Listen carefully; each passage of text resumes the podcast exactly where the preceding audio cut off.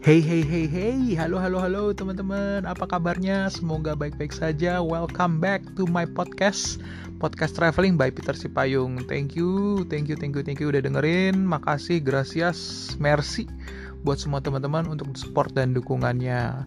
Oke, okay, uh, eh, podcast kali ini gue akan menceritakan kayak buru-buru amat Pit. Yes, kenapa nggak buru-buru? Mungkin agak agak sedikit-sedikit mirip dengan apa yang mau gue ceritain yes gue mau bercerita soal kendaraan. Atau bukan kendaraan sih traffic. Nah itu dia. Lebih tepatnya traffic. Kalau lalu lintas di negara-negara yang pernah gue alamin. Nah mungkin ini related juga dengan kita orang Jakarta. Kita sering banget bawa bilang wah Jakarta macet Jakarta macet gitu. Nah gue pernah ngalamin kota-kota yang mungkin mirip dengan Jakarta mengalami kemacetan juga tapi gue akan menceritakan yang lebih parah lagi dari Jakarta Nah, jadi tujuannya apa sih sebenarnya Pit? Ya, nggak ada tujuan sih. Gue cuma menceritakan bagaimana sometimes kita kadang-kadang harus bersyukur dengan apa yang kita punya gitu. Ternyata ada juga yang ada juga yang lebih buruk daripada kita gitu, teman-teman. Nah, kira-kira eh, kota apa sih yang mungkin mirip-mirip dengan Jakarta dan kena macet? Nah, gue mencatat gue pernah mengalaminya di beberapa kota yang mirip-mirip dengan Jakarta dan kemacetannya pun mirip. Artinya kenapa ya mirip karena terjadi pada jam-jam sibuk satu teman-teman pulang kerja atau pergi kerja. Kemudian juga terjadi karena debit kendaraan yang begitu banyak penduduknya lebih banyak debit kendaraan yang begitu banyak dan adanya lampu lalu lintas segala macam sehingga akhirnya terjadi kemacetan. Dan ya kenapa juga kok lu mau-mauan sih ikut-ikutan macet? Ya mau nggak mau gitu. Terpaksa gue kena macet karena ya satu dan hal lain gitu di kota itu sebenarnya ada ada metro ada MRT tapi gue waktu itu nggak bisa naik itu gitu. Nah gue mencatat gue men mengalami tiga kali kemacetan yang menurut gue yang gue ingat ya yang signifikan seperti Jakarta yaitu di Bangkok. Ya itu terjadi ketika ya waktu itu di tempat yang di mana kita tinggal hotelnya masih jauh dari uh, metro belum ada metro jadi terpaksa kita harus naik taksi jadi kita kena macet. Kedua Bangkok eh no kedua Bangkok pertama Bangkok ya kedua Moskow yes Moskow Rusia. Waktu itu gue ingat gue baru datang jadi gue ikut air uh, shuttle dari hotel untuk pergi ke hotel dari airport. Airportnya cukup jauh yaitu di Domodedovo gue jadi lumayan jauh dari uh, dari hotel. Jadi gue pesen shuttle. Nah itu gue kena macet karena waktu itu gue datang udah sore pas jam orang pulang kerja. Dan kemudian yang ketiga itu di Istanbul Turki karena waktu itu kita memang road trip. Jadi road trip pada saat road trip jadi kita berangkat mau ke kota. Jadi kita uh, nyampe nyampe di Istanbulnya itu siang kemudian uh, sempat makan dulu atau berkeliling di Istanbul baru kita pergi ke kota yang lainnya tuh sore. Nah pas bareng dengan orang pulang kerja jadi kita kena macet. Nah itu itu teman-teman kondisi kemacetan yang terjadi karena ya itu debit kendaraan yang begitu banyak. Nah selain itu ada lagi nggak sih Pit yang lo mengalami worst? Nah gue mencatat ada teman-teman gue mengalami worst menurut gue di tiga wilayah yang lebih parah dari Jakarta. Bukan tiga wilayah tiga negara. Dan tapi negara-negara dalam satu wilayah. Bisa tebak di mana teman-teman? Ada yang bisa tebak? Yes, benar banget, yaitu di Asia Selatan. Nah, di Asia Selatan ini kebetulan gue baru mengunjungi empat negara dan dari empat ini tiga gue mengalami kemacetan. Negara apa saja kak itu yang udah gue kunjungin? Yaitu India, Nepal, Bangladesh dan Bhutan. Nah, Bhutan mesti ditanya ya teman-teman, itu mah asli jalanannya uh, bagus, or, uh, mulus, orang nggak banyak dan jadi nggak kena macet. Nah, tapi yang tiga lagi, nah teman-teman, itulah worst of the worst dari kemacetan atau dari traffic yang aneh banget teman-teman. Nah, gue sih mau bercerita, kita mulai dari mana dulu ya? Oke, dari Nepal dulu. Nah, dari Nepal juga sama. Uh, gue waktu itu di Kathmandu mengalami kemacetan, tapi setelah gue pikir-pikir Kathmandu ini atau Nepal pada keseluruhannya ya itu macet lebih kepada memang ya satu sama kayak kita debit orang kendaraan dan banyak. Terus yang kedua adalah kondisi jalanan. Nah kenapa kondisi jalanannya teman-teman? Ya ini kondisi jalan bisa dibilang buruk banyak yang rusak. Ya ini masih karena mereka masih dalam tahap uh, apa ya untuk untuk pulih tahap dalam pemulihan yang masa pemulihan dari uh, gempa bumi yang mereka rasakan di tahun 2015 gitu teman-teman. Jadi masih gue mengharap eh gue masih merasakan bahwa ini masih ada kemakluman lah ya. Maklum bahwa kenapa ini terjadi? Karena mereka baru saja mengalami peristiwa musibah gitu ya. Walaupun sebenarnya udah agak lama tapi ya tidak secepat itu teman-teman bahwa mereka untuk pulih. Dan akibatnya yaitu mereka masih rasakan sampai sekarang jalanan masih banyak yang rusak dan akibatnya kadang-kadang kita jadi mengalami kemacetan gitu. Nah di samping itu ya mungkin teman-teman juga udah tahu India. Yes ya India kalau kita lihat teman-teman mungkin juga sudah pernah dengar baca ada list kota-kota termacet di dunia. Nah 10 besarnya itu didominasi oleh India. Jadi gue inget banget ada beberapa kota uh, yang masuk ya Bombay, Bangalore kalau nggak salah bahkan termasuk New Delhi. Itu dalam 10 besar dan ini gue rasain juga teman-teman waktu gue di New Delhi. Jadi kondisinya mungkin sebenarnya actually sama sama sama kita juga sih debit kendaraan yang begitu banyak orang yang begitu banyak kepadatan begitu banyak akibatnya jadinya kita kena macet. Nah cuman kalau India ini gue malah mau memfokuskan bukan segi kemacetannya sih teman-teman tapi gue mau menceritakan bagaimana uh, kondisi orangnya juga jadi artinya perilaku orang-orang ini dalam berlalu lintas gitu dan kalau gue memperhatikan bahwa India ini benar-benar cuek banget dan soal-soal lalu lintas sih teman-teman gue inget banget waktu itu gue berkunjung ke India gue melakukan uh, istilahnya triangle tour tri eh, bukan triangle Golden Triangle, sorry itu dia yang benar. Golden Triangle Tour atau segitiga emas tour. Apa sih maksud segitiga emas tour? Jadi segitiga emas tour itu adalah tour India untuk tiga kota uh, yang bisa dilakukan dalam waktu 3 atau 4 hari aja teman-teman. Jadi itu dari New Delhi, Agra sama Jaipur gitu. Atau dari Indi, uh, New Delhi, Jaipur, Agra bisa terserah teman-teman. Nah, waktu itu gue ngambil ngambilnya adalah New Delhi, Jaipur dan Agra baru balik lagi ke New Delhi nah kita waktu itu bertiga gue dan dua orang teman gue kemudian kita uh, apa istilahnya uh, ikut gold uh, ikut lokal tour jadi kita dijemput dari awal kemudian uh, kemudian ada satu mobil dengan satu supirnya yang ngikutin kita nanti di tiap kota kita ketemu sama uh, apa namanya sama lokal tour lokal guide gitu jadi tiap kota ada lokal guide-nya yang akan jemput kita gitu Nah, tapi kalau supirnya bareng-bareng sama kita terus. Nah, nah si supir inilah yang gue ceritain memang bener-bener ya mungkin inilah tipikal supir-supir di India gitu. Nah, gue yang paling inget banget teman-teman tuh ada suatu waktu di mana kita mau makan siang. Kita dikasih tahu sama dia, pokoknya lo ikut aja nanti gitu. Dia akan dia udah tahu kok restoran yang akan kalian kunjungin. Jadi uh, no problem katanya gitu. Nah, jadi gue banget itu jadi kita di jalan dari New Delhi menuju Jaipur jadi kayak jalan tol itu ada dua jalur yang terpisah ya, dua arah ke Jaipur dan ada arah Jaipur ke New Delhi dan satu arah itu ada dua jalur. Nah, gue ingat banget waktu itu kita udah lewat terus kelewatan. Jadi ternyata si si restorannya berada di sisi kanan. Ya kita kan jalan di kiri, restorannya di kanan. Nah, kita kita itu benar-benar uh, udah kelewatan. Nah, dan kocaknya ya si supirnya kalau kelewatan namanya teman-teman kan ya lurus muter balik pindah ke jalur sebelah dong. Ini enggak, dia langsung berhenti dia mundur eh bukan mundur teman-teman ini kalau mundur ya dia kayak eh, ya kayak putar balik tapi masih di jalur kita sendiri jadi di jalurnya kita dan berlawan arah nah kemudian kita berlawan arah dia cari putaran balik yang sana dia putar balik dia berlawan arah lagi di jalur yang sebelah untuk masuk ke restorannya. Jadi dua kali dua kali ngelawan arah itu benar-benar luar biasa dong teman-teman. Dan ditambah lagi kan supir-supir di sana tuh benar-benar nggak peduli gitu ngebut-ngebut aja gitu. Jadi wow gue asik kayak gue mau pucat deh ngeliatin itu semua gitu. Parah sekali teman-teman. E, luar biasa parah dan errornya si supir ini gitu. Jadi dia nggak peduli dong gitu. Gue bilang nggak mau e, ini wrong way wrong way gue bilang gitu. Harusnya jalannya di sana. Dia bilang no jauh far far dia bilang gitu. Jadi mendingan dia putar balik ke situ dan itu udah biasa katanya kayak gitu. Gue langsung ya ampun teman-teman luar biasa. Itu adalah uh, kelakuan dari supir yang ngebawa gue gitu. Terus bagaimana dengan uh, pelaku yang lain? Atau orang yang di tempat apa orang yang berkendaraan. Banyak teman yang aneh-aneh.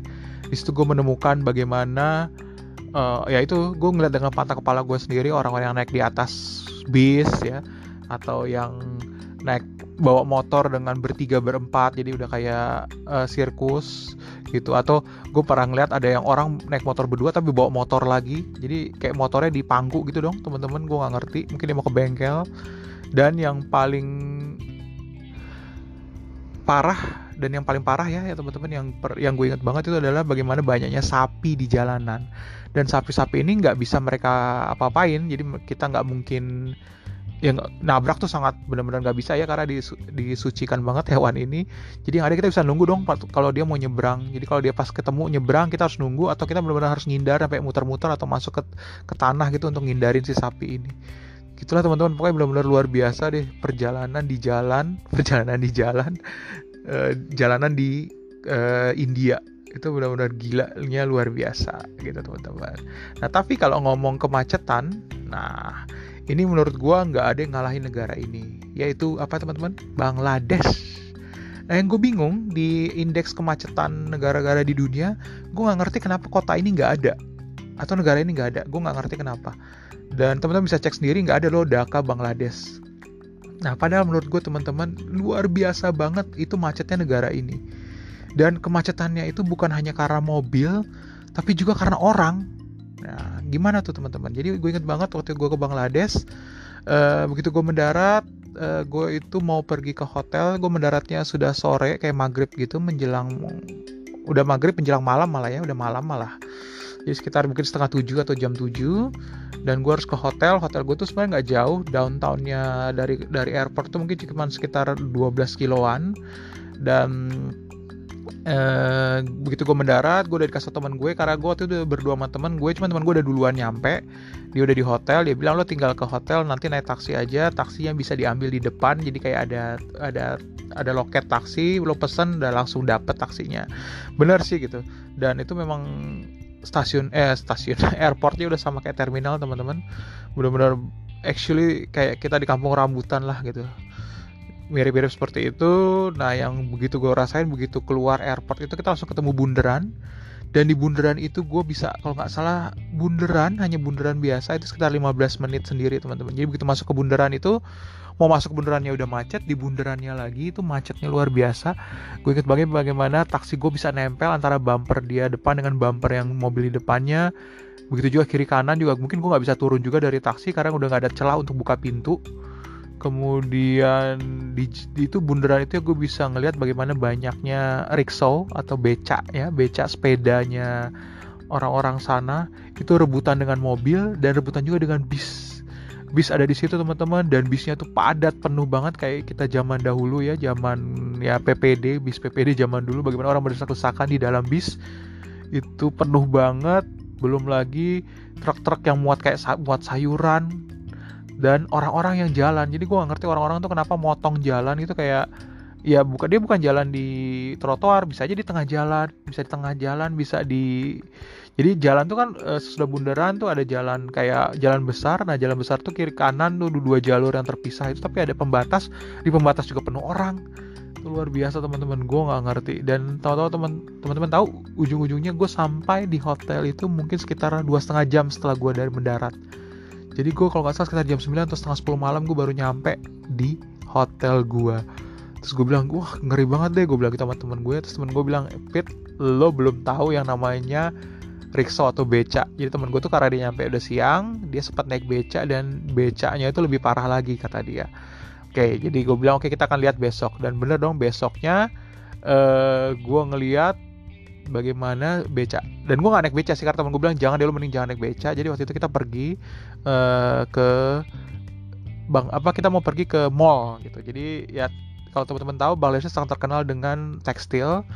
Uh, jadi dan kita juga bingung mau ke mana gitu. Jadi disarankan udah ke mall aja. Aja kita ke mall yang actually mallnya gede sih memang tapi itu mirip ITC lah ITC gitu teman-teman. Dan tuh banyak jual kain-kain. Dan kain-kain Bangladesh menurut gue cukup bagus sih secara kualitas dan murah harganya.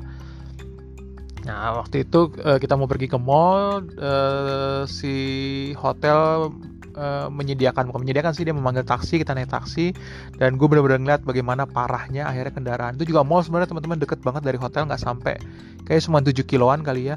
Tapi itu kita memakan waktu 2 jam.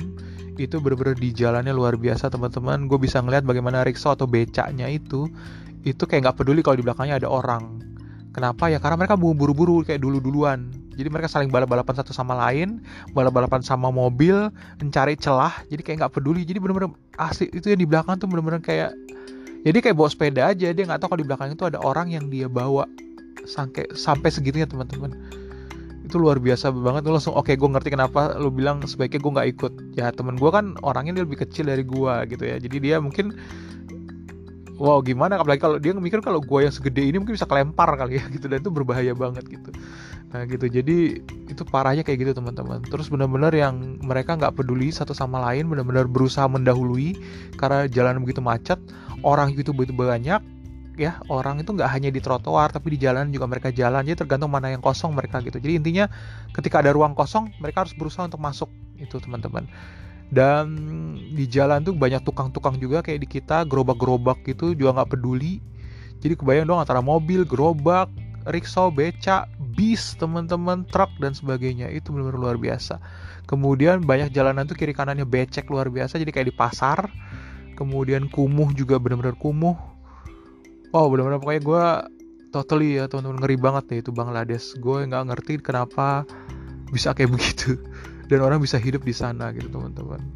Luar biasa banget sampai akhirnya ya kita juga pergi ke tempat wisata. Tempat wisatanya itu kayak ada kayak model Taj Mahal kecil gitu.